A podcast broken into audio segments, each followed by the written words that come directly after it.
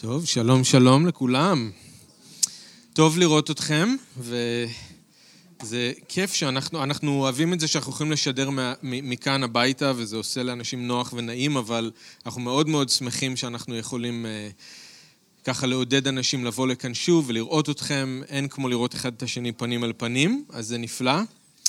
אה, כן, זה מצחיק שסלע ישנה ככה מול העיניים. אמרתי להם לפני ש... זה בסדר, זה לא מפריע לי. לפני שעוד התחלתי ללמד. זה בדרך כלל קורה לי כשאני מתחיל ללמד, תוך כדי, אבל לפני זה הישג. אוקיי, אנחנו בבראשית, פרק ל', אתם יכולים לפנות לשמה, אמ, ואנחנו ממשיכים בסדרה שלנו של חיי יעקב. חיי יעקב בראשית פרק ל'. שומעים אותי בסדר? ש... כן? ככה, אוקיי, בסדר. אז בראשית פרק ל', זה פרק 30, ואנחנו בפסוק 25. אז אתם זוכרים שהדבר האחרון שראינו זה איך שאלוהים מברך בעצם את יעקב.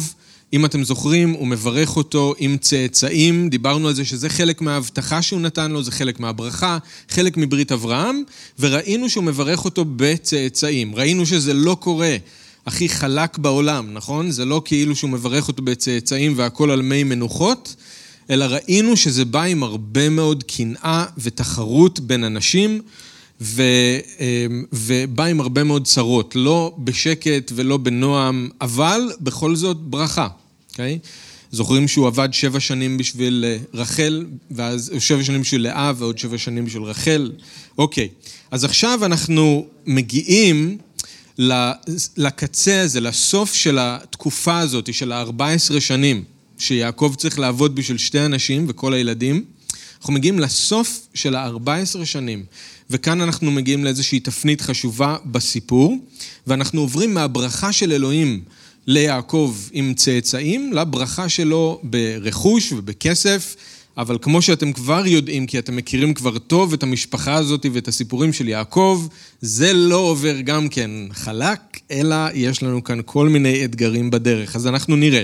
אבל זה משהו קצת אחר, יש כאן תפנית מאוד מעניינת בסיפור. אוקיי, אז אני קורא ואני רוצה שתעקבו איתי ביחד, אני ממליץ לכם בחום, אם יש לכם או את גרסת העדות או שפה אחרת, אז מומלץ. אנחנו הולכים לקרוא על כבשים ועיזים בצבעים שונים ומשונים. אוקיי? יש כאן כל מיני מילים שאני צריך להזכיר לעצמי מה זה אומר ולפתוח מילון. ו... אז אם אתם רוצים לעקוב בשפה קצת יותר פשוטה, אז בבקשה, אני קורא. פסוק 25 בראשית ל'. ויהי כאשר ילדה רחל את יוסף, ויאמר יעקב אל לבן, שלחני, ואלך אל מקומי ולארצי. תנה את נשי ואת ילדיי, אשר עבדתי איתך בהן, ואלך, כי אתה ידעת את עבודתי אשר עבדתיך. ויאמר אליו לבן, אם נא מצאתי חן בעיניך, ניחשתי ויברכני אדוני בגללך. ויאמר, נקבע שכרך עלי ואתנה.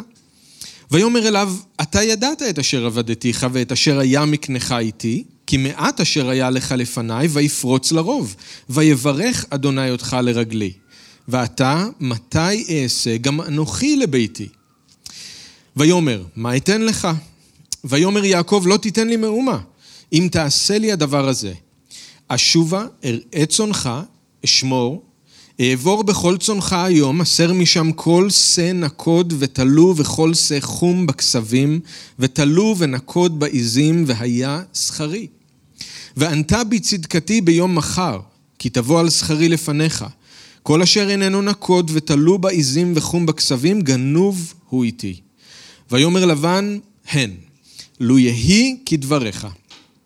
ויסר ביום ההוא את התיישים העקודים והתלויים ואת כל העזים הנקודות והתלואות, כל אשר לבן בו, וכל חום בכסבים, ויתן ביד בניו. וישם דרך שלושת ימים בינו ובין יעקב, ויעקב רואה את צאן לבן הנותרות. ויקח לו יעקב מקל לבנה לך, ולוז וארמון, ויפצל בהן פצלות לבנות, מחשוף הלבן אשר על המקלות, ויצג את המקלות אשר פיצל ברהטים, בשקתות המים, אשר תבואנה הצאן לשתות לנוכח, לנוכח הצאן, ויחמנה בבואן לשתות. ויחמו הצאן אל המקלות, ותלדנה הצאן עקודים, נקודים ותלויים. והכסבים, הכסבים הפריד יעקב, ויתן פני הצאן אל עקוד, וכל חום בצאן לבן, וישת לו עדרים לבדו, ולא שתם על צאן לבן. והיה בכל יחם הצאן המקושרות, ושם יעקב את המקלות לעיני הצאן ברהטים ליחמנה במקלות, ובהעטיף הצאן לא ישים, והיה העטופים ללבן, והקשורים ליעקב. ויפרוץ האיש מאוד מאוד, ויהי לו צאן רבות, ושפחות, ועבדים, וגמלים, וחמורים. אז אבא, אנחנו רוצים שוב להודות לך על דברך. תודה שאתה מברך אותנו באור הזה שקורן מתוך דברך, ואנחנו מודים לך שאתה תמיד מדריך אותנו, תמיד מכוון אותנו, תמיד רוצה לתת לנו חוכמה ולעזור לנו להבין את הרצון שלך יותר טוב, לדעת אותך יותר, להתהלך יותר בדרך שלך, ואנחנו בטוחים שגם היום אתה טומן בתוך דברך אור וברכה בשבילנו, ואנחנו מבקשים שעל ידי הרוח תעזור לנו לראות ולהבין ולדעת גם איך ליישם. אנחנו מודים לך ואנחנו נותנים את הזמן הזה לך בשם ישוע. אמן. אז יש סיפורים בתנ"ך שקשה לנו איתם. אולי כמו הסיפור של הבנות של לוט, נכון? יש סיפורים שאנחנו אולי דווקא אוהבים, כמו הסיפור של רות ובועז, אבל יש סיפורים בתנ"ך שהם פשוט משונים. לא משנה כמה פעמים אנחנו קוראים אותם, אנחנו לא מצליחים להבין מה אנחנו אמורים לעשות עם זה. ואני חושב שהסיפור שיש לנו כאן היום הוא כזה מין סיפור משונה, משונה. מה עושים עם סיפור כזה? שמלא בכבשים ועיזים מיוחמות ומקלות של ערמונים. מה לנו ולתיישים עקודים? מה אנחנו אמורים לחשוב על כל זה? מה אנחנו אמורים לעשות עם זה? אז תכף נעשה סדר במה שקורה כאן, כדי שהתמונה תהיה לנו אולי קצת יותר ברורה, אבל אני רוצה גם להגיד שבמידה גם ולא הבנו את כל הפרטים, אפילו בסיפור כזה משונה, השורה התחתונה היא דווקא די ברורה, נכון? פסוק 43. ויפרוץ האיש מאוד מאוד, ויהי לו צאן רבות ושפחות ועבדים וגמלים וחמורים. אז מהבחינה הזאת, הסיפור הזה לא מסובך.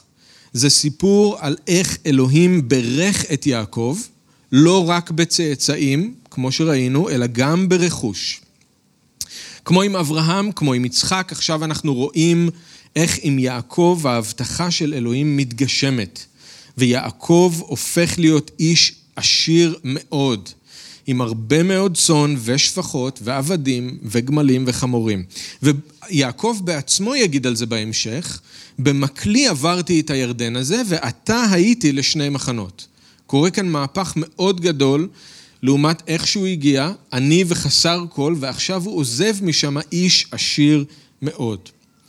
אז אנחנו מבינים בסוף שאלוהים נאמן, הוא מברך את יעקב כמו שהוא מבטיח, אז לפחות זה ברור לנו, אוקיי.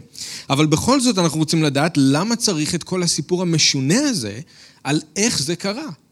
למה צריך את כל זה? אני חושב שלמרות שזה כן משונה וזה נכון, צריך להגיד שדווקא בסיפור של איך שזה קרה, אני חושב שאנחנו יכולים למצוא עידוד והדרכה מאלוהים, גם בשביל החיים שלנו. שלושה דברים אני רוצה שנראה, שלושה דברים שאנחנו יכולים ללמוד מהסיפור המשונה הזה, על הדרך שבה אלוהים מברך גם אותנו, או רוצה לברך גם אותנו. אז מוכנים? נסתכל על זה ביחד. שלושה דברים. דבר ראשון, אני רוצה שתראו את התזמון של הברכה. אלוהים מברך את יעקב רק אחרי שהוא מסיים לחנך את יעקב. תראו מתי יעקב בא אל לבן עם הבקשה שלו שמניעה את כל התהליך הזה. הוא אומר, תנה נא את נשי ואת ילדיי אשר עבדתי אותך בהן ואלך, כי אתה ידעת את עבודתי אשר עבדתי, עבדתיך, אתה ידעת את אשר עבדתיך ואת אשר היה מקנך איתי, מעט אשר היה לך לפניי, ויפרוץ לרוב, ויברך אדוני אותך לרגלי, ואתה, מתי אעשה גם אנוכי לביתי. אז זהו, הזמן שהם סיכמו עליו הסתיים. יעקב עבד קשה, 14 שנים, תמורת הנשים שלו. ועכשיו הוא רוצה שלבן ישחרר אותו וישלח אותו חזרה לכנען. וכמובן, תשימו לב שיעקב הוא זה שסופר את הימים. זה לא היוזמה של לבן. לבן לא רץ אליו להגיד לו, היי, נגמר לנו החוזה, בוא, אני אשלח אותך, והנה, סיימת, כל הכבוד. עוד פעם, שום דבר מלבן, יעקב הוא זה שיש לו טבלת ייאוש, הוא סופר את הימים, הוא יודע שהזמן הגיע לקיצו, נגמרו 14 שנים. דרך אגב, יוסף נולד אחרי 14 שנים, ממש בשנה ה-14 כנראה, יוסף נולד. אז יעקב שילם את החוב, הוא עמד בהסכם. ואחרי שנים שלבן התעשר על חשבונו, בזמן שהוא לא קיבל שום חלק מהרווחים, נכון? עכשיו הוא אומר, הגיע תורי. עכשיו הגיע הזמן שגם אני אעשה לביתי. ואנחנו צריכים לזכור שאחרי כל השנים האלה, ליעקב יש עכשיו 11 בנים ובת אחת וארבע נשים. אז לפחות הם כולם ביחד 17 נפשות. לפחות. ואחרי כל השנים האלה הוא נשאר בלי כלום. הוא בלי שום דבר. לבן לא שילם לו כלום. כלום. ההסכם היה שהוא יעבוד תמורת אנשים, וזהו. אז זה מה שקורה. ובטח שיעקב עכשיו אומר, אני צריך לעשות גם לביתי, הוא בלי כלום, והוא עם 17 נפשות. אז תכף נראה את הברכה ואיך שיעקב באמת עושה לביתו, אבל אני רוצה שתשימו לב קודם כל מתי כל זה קורה. התזמון של הברכה. שימו לב שהברכה באה אחרי הרבה שנים של עבודה קשה ונאמנות, ועוד נאמנות למישהו שלא היה נאמן אליו. נאמנות למישהו שלא היה נאמן אליו, מישהו כמו לבן. היה איש קשה. היה קוצר מה שהוא לא זרע ואוסף איפה שהוא לא פיזר. הוא היה נאמן לאדם כזה. במילים אחרות, הברכה באה אחרי 14 שנים של צריפת אש קשה שיעקב היה צריך לעבור. והוא עבר את הניסיון הזה בהצטיינות. אנחנו יותר מדי פעמים חושבים על יעקב כמישהו שרמאי, כמישהו ששקרן, כאיזשהו אב טיפוס לכל הרמאים בעולם. 14 שנים, ואנחנו נראה את זה עוד פעם בעוד שבועיים בחלק הבא של הסיפור, 14 שנים הוא שירת בנאמנות מישהו שלא היה נאמן אליו. הוא היה נאמן, הוא עבד קשה, הוא לא התלונן למרות התנאים הרעים, למרות הניצול של לבן. הוא הבין שאלוהים מנסה ללמד אותו לקח חשוב, והוא נכנע לזה. זה נכון שאלוהים כן בירך את יעקב בזמן הזה, כן, תוך כדי השנים האלה, עם הילדים שנולדו לו. אבל ראינו שזה גם בא, כמו שאמרנו, עם הרבה מאוד צרות, עם קנאה ותחרות ומריבה בתוך המשפחה. ובנוסף על כל זה, העבודה הקשה בחינם בשביל לבן. אז עכשיו, כשהברכה של אלוהים באה אל החיים שלו, זה כאילו שהיא באה בלי קושי. היא באה בלי צרות.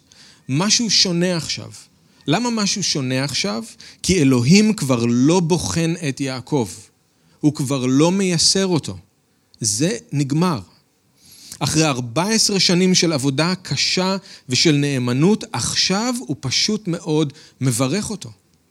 הוא פשוט מברך אותו, הוא גומל לו. אז הפעם הברכה היא רק אות לטובה, היא סימן של חסד שאלוהים עושה עם יעקב, שאלוהים מראה לו שהוא איתו ושהוא בעדו. אז הנה מה שאני רוצה שאנחנו נזכור.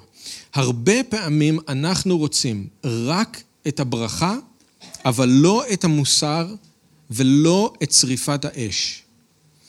אנחנו רוצים שאלוהים יברך, אבל לא שהוא יחנך. אלוהים מביא אותנו למקומות קשים, בכוונה, כדי לשנות אותנו, ואנחנו רוצים שהוא יוציא אותנו משם כמה שיותר מהר ויברך אותנו. עכשיו, בטח שאלוהים אוהב אותנו, כן? הוא רוצה לברך אותנו. ואם לא כאן בעולם הזה, הברכה מובטחת בעולם הבא. אבל אנחנו חייבים להבין שאלוהים רוצה גם לחנך אותנו, לצרוף אותנו, לשנות אותנו לדמות ישוע. ובשביל זה צריך זמן. צריך ללמוד לתת לסבלנות להיות שלמה בפועלה, כמו שכתוב. צריך לתת לקושי לעשות את שלו, לקושי. יעקב חיכה 14 שנים שאלוהים יוציא אותו למרחב, והוא היה נאמן. במשך כל השנים האלה הוא היה נאמן. שוב, לאדם שלא היה נאמן אליו. מילא להיות נאמנים למישהו טוב, למישהו שטוב אלינו, אבל להיות נאמנים למישהו שלא נאמן לנו. ורק אחרי 14 שנה הגיע הזמן של הברכה שהוא חיכה לה, ואז הברכה באמת הגיעה, והיא הגיעה בשפע. אז אם אתם כמו יעקב, אולי אתם נמצאים בתקופה כזאת של קושי ושל צריפת אש, אז אני רוצה לעודד אתכם להחזיק מעמד, לתת לאש לעשות בכם את מה שהיא צריכה לעשות, לתת לאלוהים לפעול בתוך הקושי, לשנות אתכם על ידי הקושי. ותזכרו שהוא נאמן, נכון? הוא לא יניח לכם להתנסות למעלה מיכולתכם, אלא עם הניסיון הוא יכין גם את דרך המוצא למען תוכלו לעמוד בו. אנחנו צריכים לזכור אבל שדווקא בזמנים האלה, הקשים, אלוהים פועל בתוכנו והוא משנה אותנו לדמות ישוע. הוא לא שוכח אותנו, הוא לא נוטש אותנו, הוא רואה כל יום ויום בחיים שלנו, ואנחנו נראה בחלק הבא של הסיפור בעוד שבועיים כמה שאלוהים ראה את כל מה שלבן עשה לו. אני אגע בזה קצת תכף, אבל אנחנו נראה את זה עוד יותר בחלק הבא. אבל הוא רואה יום-יום בחיים שלנו. הוא רואה את ההחלטות שאנחנו עושים, הוא רואה את ההקרבות שאנחנו עושים למען אנשים אחרים. וברגע שהזמן יגיע, כשזה יהיה נכון בעיני אלוהים, הוא גם יוציא אותנו אל המרחב ואל הברכה שלו עבורנו. אלוהים הביא את יעקב לחרן לא כדי, רק כדי לברך אותו, אלא גם כדי לחנך אותו. הוא הביא אותו לשם כדי לשנות אותו, כדי לצרוף אותו. ותקשיבו, יעקב נכנע למוסר של אלוהים. הוא לא חיפש קיצורי דרך. אתם יודעים כמה פעמים הוא היה יכול לגנוב את לבן? כמה פעמים הוא היה יכול לברוח? כמה פעמים הוא היה יכול לרמות? והוא לא עשה את זה. ואף אחד לא היה מאשים אותו אם הוא היה עושה את זה. כי אנחנו יודעים מי זה לבן, אבל הוא נכנע למוסר של אלוהים, הוא לא חיפש קיצורי דרך, הוא לא חיפש לצאת מהר מהאש. ברגע שהגיע הזמן, זה היה נכון, אז אוקיי, יעקב דרש באמת להשתחרר לחופשי, ואז אלוהים היה איתו, כן? והוא הוציא את יעקב למרחב, והוא הרעיף עליו את הברכה, בשפע. אז אלוהים ברך את יעקב רק אחרי שהוא סיים לחנך את יעקב, ככה זה גם איתנו. אלוהים רוצה לברך אותנו, אבל זה צריך להיות בזמן שלו. ואולי כמו עם יעקב זה יקרה אחרי משהו שאלוהים רוצה לעשות בחיים שלנו, איזושהי צריפת אש או קושי. דבר שני שאני רוצה שתראו זה את הכוח של הברכה. אלוהים מברך את יעקב למרות הניסיון של לבן למנוע ממנו את הברכה. אז תראו את הכוח של הברכה. ההתעשרות של יעקב היא לא פחות מאשר שולחן שאלוהים עורך ליעקב נגד צורריו, בנוכחות האויב מספר אחד שלו. זה שמרמה אותו, זה שגונב ממנו, זה שמנצל אותו כבר 14 שנים, בנוכחות שלו, מול העיניים שלו, אלוהים עורך שולחן ליעקב, הוא מדשן אותו והוא ממלא את הכוס שלו לרוויה. תראו איך לבן מנסה למנוע מיעקב את הברכה. קודם כל הוא מנסה למנוע ממנו ללכת אל הארץ המובטחת, נכון? כשיעקב מבקש ממנו לשלוח אותו כדי שהוא יוכל לחזור אל ארץ כנען, שהיא הארץ המובטחת, היא מובטחת ליעקב כירושה, לבן לא רוצה לתת לו ללכת. הוא ניצב בינו לבין ברית אברהם וההבטחות של אלוהים, מקום מאוד מסוכן לעמוד בו. תראו מה הוא אומר. יעקב אומר, שלחני ואלך אל מקומי ולארצי, תנה את נשי ואת ילדיי, אשר עבדתי אותך בהן, ואלך, כי אתה ידעת את עבודתי אשר עבדתיך, ותראו מה הוא אומר לו, פסוק 27, ויאמר אליו לבן, אם נא מצאתי חן בעיניך, ניחשתי. אני תכף אסביר מה זה אומר ניחשתי, אבל ניחשתי, ויברכני אדוני בגללך, גיליתי. ויאמר נקבע שכרך עליי ואתנה. לבן לא מוכן לשחרר את יעקב ואת המשפחה. הוא לא מוכן. אבל הוא לא אומר את זה. הוא מנסה קודם כל להתחנף ליעקב, כן? וממציא איזה תירוץ כדי לנסות ולגרום ליעקב להישאר. אם נא מצאתי חן בעיניך, כן? פתאום לבן מנומס, הוא מכבד את יעקב. עכשיו, לבן גם כן מבין שהוא מאבד את האחיזה שלו ביעקב. ההסכם נגמר. מה עושים עכשיו? Okay? אוקיי? אז הגלגלים שם מסתובבים, ללבן תמיד יש תוכנית, הוא אומר, אם נא מצאתי חן בעיניך, הוא פתאום נורא מנומס, מכבד את יעקב, בענווה כביכול, וניחשתי, ויברכני אדוני בגללך. עכשיו, מה זה אומר? הוא אומר, אני השתמשתי באיזשהו סוג של כישוף או קסם. לנחש, זה מה שזה אומר בתנ"ך. Okay? אוקיי? ביצעתי איזשהו סוג של קסם או כישוף, ומה שפתאום גיליתי זה שהסיבה שבכלל אני כל כך מבורך זה בגללך. אלוהים הוא זה שמברך אותך, ואתה איתי פה, ובגלל זה אני מבורך. מתחנף אליו, מחמיא לו, פתאום מזכיר גם כן את אלוהים. הוא מנסה ללחוץ על הכפתור הזה של האמונה של יעקב באלוהים. ואולי הוא מנסה לרמוז לו גם שזה בכלל הרצון של אלוהים שתישאר. הוא זה שפועל דרכך. תראה מה הוא עושה דרכך, הוא מברך אותי דרכך. אולי זה בכלל הרצון שלו שתישאר. אז אחרי שהוא מתחנף ככה ליעקב, תראו מה הוא בעצם עושה. הוא מציע לו שבמקום לעזוב, הוא יישאר אצלו כשכיר. נקבע שכרך עליי ואתנה. אל תעזוב, כי אני צריך אותך בשביל הברכה, כן? הוא ככה אומר, הוא זה סוג של קמע. דרך אגב, לבן, אנחנו כבר מכירים את הדמות שלו, הוא סתם ממציא. הוא לא באמת ניחש ולא באמת מעניין אותו, והוא לא חושב שאלוהים מברך. מבחינתו, יעקב עובד טוב מאוד עם הצאן, וזה מצליח לו, והעסק משגשג. הוא סתם ממציא, אוקיי? הוא לא עשה שום דבר. אבל הוא אומר לו, אוקיי, אל תעזוב, אני צריך אותך, אז תישאר ותעבוד תמורת משכורת. תגיד אתה גם כמה אתה רוצה. עד עכשיו עבדת בחינם, עכשיו תתחיל לעבוד בתמורה. אין בעיה, בוא נסגור על מחיר. יעקב חושב לעצמו, בסרט הזה כבר היינו, נכון? ותראו איך הוא עונה לו, ויאמר אליו, אתה ידעת את אשר עבדתיך ואת אשר היה מקנך איתי, כי מעט אשר היה לך לפניי, ויפרוץ לרוב, ויברך אדוני אותך לרגלי. הוא אומר לו בעצם, מה זה ניחשת וגילית? לא צריך להשתמש בקסמים כדי לדעת את זה. ברור שאלוהים ברך אותך בגללי. אתה יודע טוב מאוד שלפני שאני הגעתי בקושי היה לך משהו, ומאז שהתחלתי לעבוד בשבילך, התחלת לפרוץ לרוב ולהיות עשיר. היה מישהו שאמר על הסיפור הזה, על הנקודה הזאת בסיפור, שלבן היה יכול לחלק את החיים שלו לשניים, לפני יעקב ואחרי יעקב. זה היה עד כדי כך ברור מתי הברכה התחילה לשפוע בחיים של לבן, וכולם ראו את זה וכולם ידעו את זה. אז לבן לא מצליח לעשות רושם על יעקב, הוא מנסה, כן? יעקב לא קונה את זה, אחרי כל השנים האלה גם אין סיכוי שהוא יהפוך להיות שכיר אצל לבן, לא משנה כמה הוא ישלם לו, הוא כבר הבין עם מי יש לו עסק.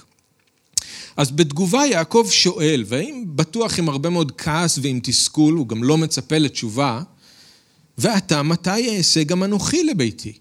וכבר אמרנו שיש לו אה, משפחה של 17 נפשות לפחות ואין לו כלום.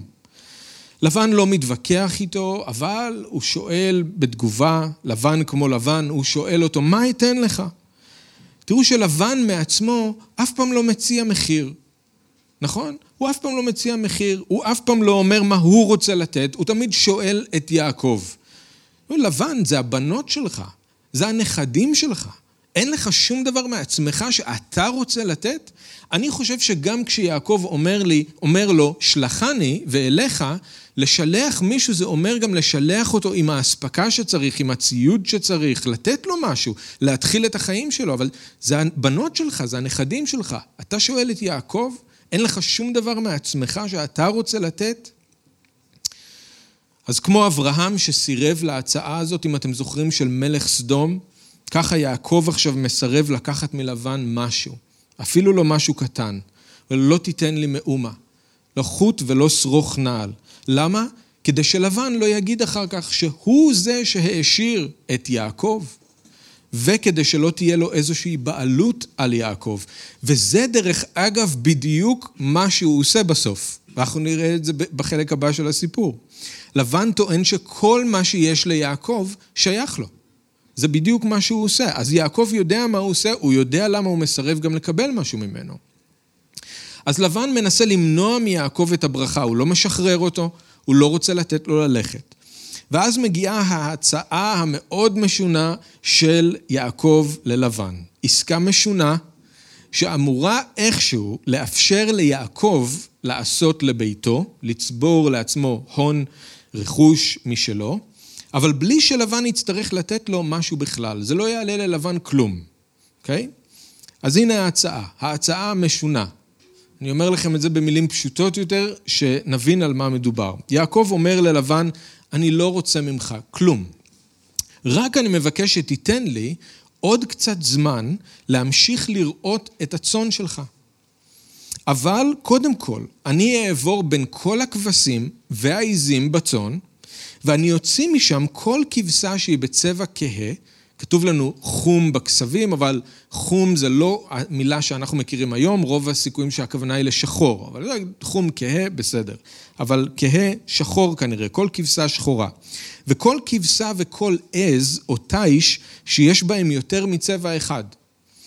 יש בהם נקודות או כתמים או פסים. זה המילים המוזרות שקראנו מקודם. והסוג הזה של הכבשים והעיזים, זה יהיה השכר שלי, יעקב אומר ללבן. ואז אחרי שנעשה את ההפרדה הזאת, אני אמשיך לראות את הצאן שלך, שיהיו בו רק כבשים לבנות ועיזים שחורות. אוקיי? Okay? ובמשך הזמן, אם הצאן ימליטו כבשים ועיזים מהסוג הזה ששמנו בצד, אז מעכשיו הם יהיו שלי, וכל השאר שלך. ובסוף אם תמצא אצלי בעדר כבשים לבנות או עיזים שחורות, אז תדע שגנבתי אותן ממך. זאת העסקה שהוא מציע. כל העיזים השחורות והכבשים הלבנות של לבן, וכל השאר, כבשים שחורות וכבשים ועיזים עם נקודות או פסים או כתמים, של יעקב. זה ההסכם. עכשיו, לבן שומע והוא עוד פעם לא מאמין. הוא בטח חושב לעצמו, יעקב, איך זה שה-IQ שלך עוד לא מת מבדידות? בפעם הראשונה לפני 14 שנה, כשהם סגרו עסקה בפעם הראשונה, יעקב הציע מחיר גבוה מדי, זוכרים? שבע שנים תמורת רחל, עכשיו הוא עושה בדיוק את ההפך. הוא נוקב במחיר נמוך מדי. צריך להבין שבצאן ממוצע של כבשים ועיזים, רק בין עשרה ל-20 אחוז מהצאן הן, הן עם נקודות או פסים או כתמים. הרוב המוחלט היו כמובן עם צבע אחיד. לרוב כל הכבשים לבנות, העיזים לרוב בצבע שחור או חום. אז יעקב למעשה בוחר לעצמו את החלק הכי קטן בצאן. והוא עוד מקשה על עצמו, והוא אומר, לפני שאני לוקח את הצאן שלך ומתחיל לראות אותם שוב, בוא נוציא מתוך הצאן את כל הכבשים והעיזים מהסוג הזה. אז הוא מקשה על עצמו עוד יותר. אם הוא היה משאיר אותם שם, סביר להניח שיש יותר סיכוי שהם ילדו כבשים ועיזים כאלה, כמוהם. אבל הוא אומר, לא, בוא נוציא אותם משם. בגלל זה לבן לא מאמין למה שהוא שומע. ובטח שהוא מיד מסכים. כלומר, הן, כן, לו יהיה כדברך, הוא אומר לו. גם שם תראו שלבן לא מתחייב. לבן כמו לבן לא מתחייב. הוא בעצם אומר, טוב, שיהיה, הלוואי שככה יהיה. כן? אין כאן שום הסכם, אין כאן שום לחיצת יד. אז קודם לבן מנסה למנוע ממנו לעזוב, ועכשיו תראו איך הוא שוב מנסה למנוע ממנו את הברכה, לפחות ככה הוא חושב, ביחס להסכם הזה שהם עשו. לבן לא, הוא אמר, כן, בסדר גמור, אבל תראו מה הוא עושה. באותו יום, פסוק 35, ויסר ביום ההוא, לבן, ויסר ביום ההוא את התיישים העקודים התלויים, והתלויים, את כל העיזים הנקודות והתלויות, כל אשר לבן בו, וכל חום בכסבים, וייתן ביד בניו. וישם דרך שלושת ימים בינו ובין יעקב, ויעקב רואה את צאן לבן הנותרות. אתם מבינים? אנשים שכל הזמן עובדים על אנשים אחרים, הם בטוחים שכולם ככה. הם בטוחים שכולם חיים ככה, כולם עובדים על, עליהם גם, כי ככה הם חיים. לא משנה כמה יעקב הוכיח לו שהוא נאמן, 14 שנה. לבן לא סומך עליו. הוא לא סומך עליו שהוא יוציא מתוך הצאן את כל העיזים והכבשים. הוא חושב שאולי הוא ישמור לו שם משהו. הוא חושד בו. אז מה הוא עושה? באותו יום, אומר לו, כן, מצוין. מיד הוא רץ, בעצמו. יעקב אמר, אני אעשה את זה. אני אעבור בצאן. הוא מיד רץ בעצמו לתוך הצאן ומוציא משם את כל הכבשים והעיזים ומפריד אותם, נותן אותם לבנים שלו ושולח אותם רחוק, מרחק של שלושה ימי הליכה מיעקב, רק כדי לוודא שלא יהיו פה טריקים ושטיקים. הוא כל כך לא סומך על יעקב, הוא כל כך לא רוצה שזה יצליח לו, הוא עושה כל מה שהוא רק יכול כדי לקלקל לו. וכדי להפחית כמה שיותר מהסיכויים שלו שהצאן אה, ילדו כאלה סוגים של כבשים ועיזים. יעקב, אבל תראו, לא אומר כלום. לא, הוא הולך לראות את שאר הצאן של לבן. אז לבן מנסה למנוע מיעקב את הברכה כשהוא מנסה להפוך אותו לשכיר, הוא לא רוצה לשחרר אותו שילך אל הארץ שהיא הירושה שלו, והוא מנסה למנוע ממנו את הברכה, לכאורה, לדעתו, בזה שהוא מסיר מהצאן בעצמו את הכבשים והעיזים. הוא חושב שהוא מקלקל ליעקב תוכנית. יעקב מנסה לעבוד עליי, אני אלך ואוודא שהוא לא יכול לעשות את זה, אז הוא מנסה להרוס לו את התוכנית, ואז הוא מרחיק את הבנים שלו מרחק שלושה ימים מיעקב, עושה הכל כדי לחבל בהצלחה של יעקב.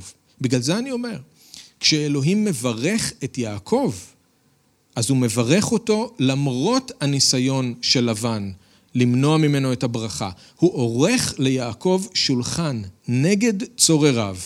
הוא מברך את יעקב ממש מול העיניים של לבן. וכמו עם יעקב, ככה זה גם איתנו.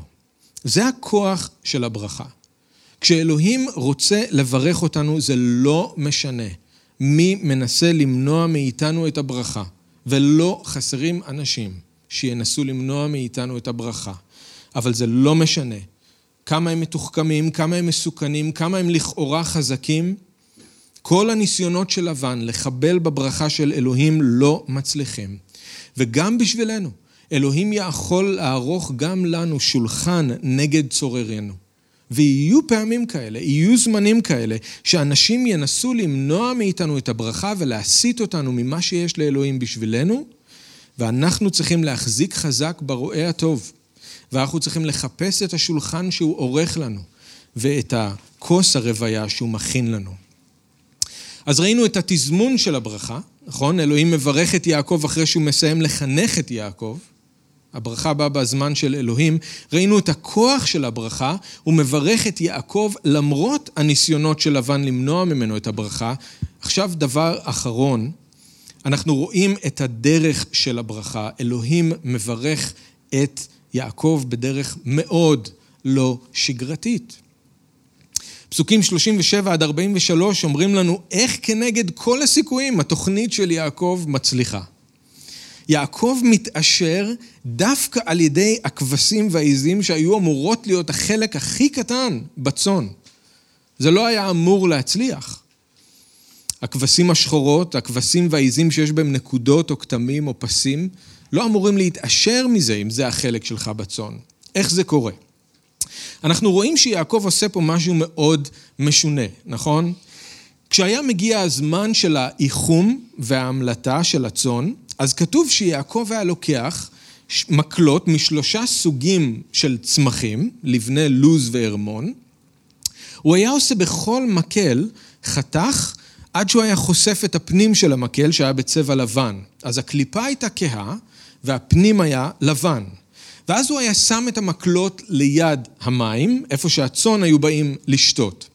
עכשיו, יש כאלה שחושבים שהוא עשה את זה מתוך מחשבה שאם הצאן יראו את המקלות שהיו דומים לצבע של הכבשים והעיזים שהוא רצה שהם ימליטו, אז זה איכשהו היה משפיע על סוג, סוג הכבשים והעיזים שהן היו, שהן היו ממליטות. מה שזה לא יהיה, אנחנו מגלים שזה הצליח. הכבשים והעיזים נולדו בצבעים שיעקב רצה. וככה העדר שלו גדל יותר ויותר, בזמן שהעדר של לבן נשאר בערך אותו דבר. אוקיי? יעקב גם דאג להשתמש במקלות רק כשהצאן החזקות והבריאות היו באות לשתות, אז לא רק שנולדו לו הרבה מצבעים שונים, הם היו גם באיכות הכי טובה. אז מה אנחנו עושים עם זה? כל כך משונה, כן? באמת יכול להיות שיעקב מצא דרך שאף אחד אחר לא חשב עליה לגרום לצאן ללדת דווקא בצבעים האלה? ואם כן, אז למה אני אמרתי שאלוהים הוא זה שמברך אותו? אז זה לא הברכה של אלוהים. אז הוא מצא דרך לעבוד על לבן, נכון? לרמות את לבן, זה לא קשור לאלוהים. אז ככה, אין שום קשר למקלות ולצבעים של הטלאים שנולדו. אין שום דרך מדעית להסביר את זה, כי זה לא עובד, אוקיי? מה שכבשים ועיזים רואות בזמן האיחום לא משפיע על סוג הכבש או העז שהן מולידות. איך כן מסבירים את זה? האמת היא שאנחנו לא צריכים מאוד להתאמץ. יעקב בעצמו מסביר לנו את זה. בפרק הבא אנחנו מגלים שכל ההצעה הזאת שהייתה לו ללבן, וההצלחה שלו עם הכבשים והעיזים, הכל היה בהדרכה של אלוהים. אז אני קורא כאן קטע, ואנחנו נראה את זה עוד פעם בעוד שבועיים כשנגיע לפרק הזה, אבל אני קורא כאן קטע מהפרק הבא, וכתוב ככה, ויהי, הוא מספר לנשים שלו, ויהי בעת יחם הצאן, ואשא עיניי, ואראה בחלום. והנה העתודים העולים על הצאן, עקודים, נקודים וברודים. ויאמר אלי מלאך האלוהים בחלום, יעקב, ואומר הנני. ויאמר שא עיניך וראה. כל העתודים העולים על הצאן עקודים, נקודים וברודים, כי ראיתי את כל אשר לבן עושה לך. אז אנחנו שוב נדבר על זה יותר כשנגיע לקטע הזה עוד שבועיים, אבל כרגע מה שאני רוצה שנבין זה שאלוהים הוא זה שהדריך את יעקב בחלום מה לעשות ומה לבקש מלבן כשכר. זה היה הרעיון של אלוהים. לא כתוב שהוא אמר לו להשתמש במקלות כמו שהוא עשה. זה נכון. אז אולי זה באמת משהו שיעקב החליט לעשות על דעת עצמו, סוג של אמונה תפלה, אולי כמו הדודאים, מה ששמענו אז, שהאמינו שזה יכול לעזור לפריון. או יכול להיות שאלוהים באמת הדריך אותו לעשות את זה, ואלוהים משתמש בזה פשוט מאוד כאמצעי. אז אפשר להגיד, כמו, קראנו מיוחנן ט', כמו הטיט שישוע מרח על העיניים של העיוור, זה אמצעי. זה לא שאנחנו יכולים עכשיו להשתמש בטיט כדי לרפא עיוורים, נכון? זה היה באותו רגע משהו שישוע עשה והוא השתמש במשהו פיזי כאמצעי, אז יכול להיות. ככה או ככה, מה שחשוב שנראה זה שיעקב לא אומר שההצלחה שלו באה מהחוכמה שלו ומהפיקחות שלו. הוא גם לא אומר שזה קרה בגלל המקלות. הוא נותן את כל הכבוד לאלוהים, ואנחנו נראה את זה בעוד שבועיים. אבל זאת הדרך שאלוהים בחר לברך את יעקב. בגלל זה אני אומר שאלוהים בחר לברך אותו בדרך מאוד לא שגרתית.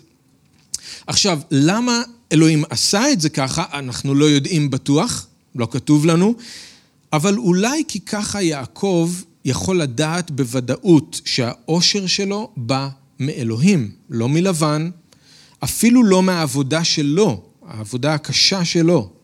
קרה כאן משהו שהוא על-טבעי. אולי אלוהים עשה את זה גם דווקא בדרך הזאת כדי לשמור על יעקב. תראו בפסוק 33, נכון? וענתה בי, יעקב אומר, וענתה בי צדקתי ביום מחר, כי תבוא על שכרי לפניך, כל אשר אינו נקוד ותלו בעיזים וחום בכסבים, גנוב הוא איתי. זאת תהיה דרך להצדיק את יעקב. לשמור עליו מכל טענה שהוא גנב משהו מלבן.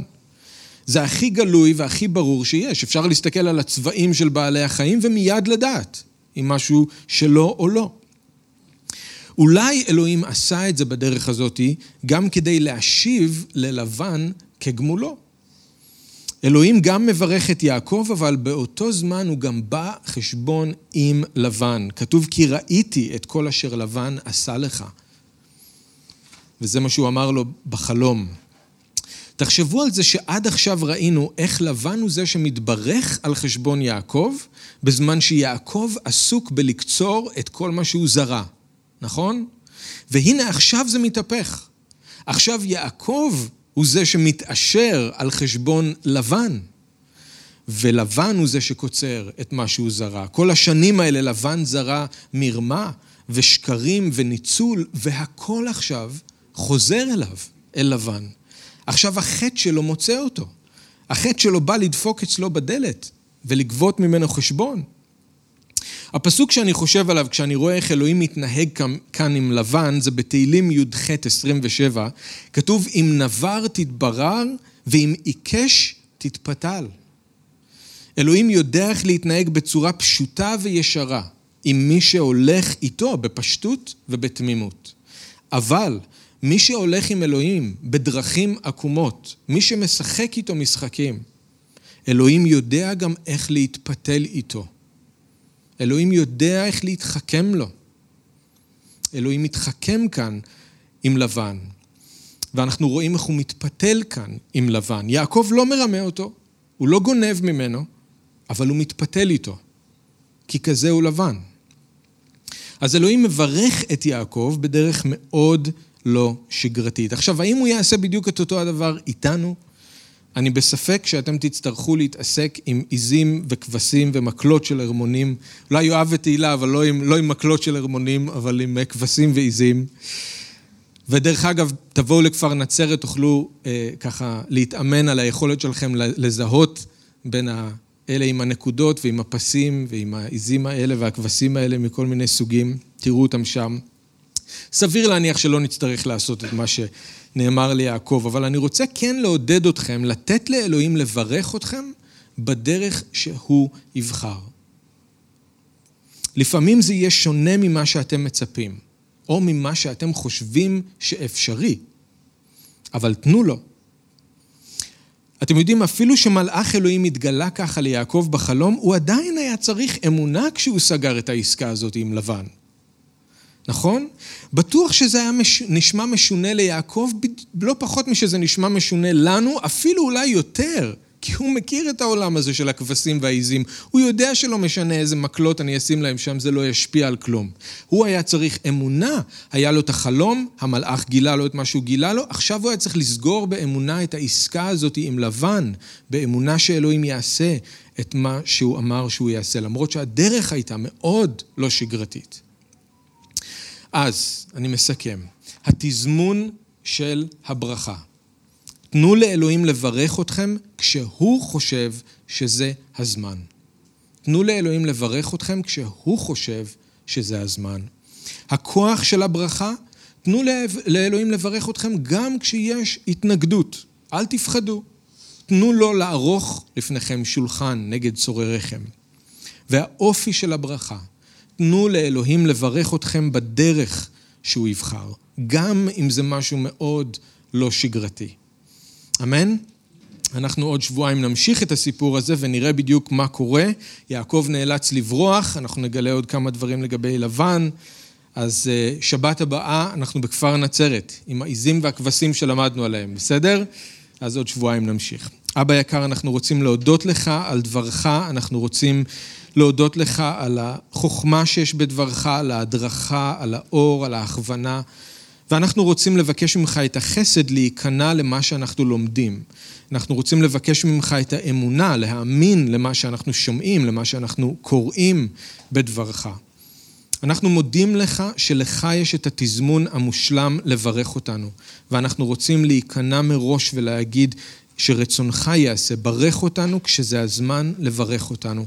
אנחנו גם רוצים להודות לך שאתה מסוגל לערוך שולחן בשבילנו נגד צוררנו, שאתה מסוגל לברך אותנו, לא משנה כמה אנשים או איזה סוג של אנשים קמים כנגדנו.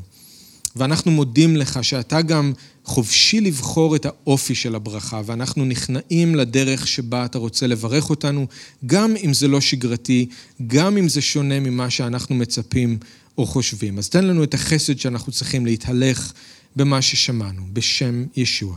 אמן.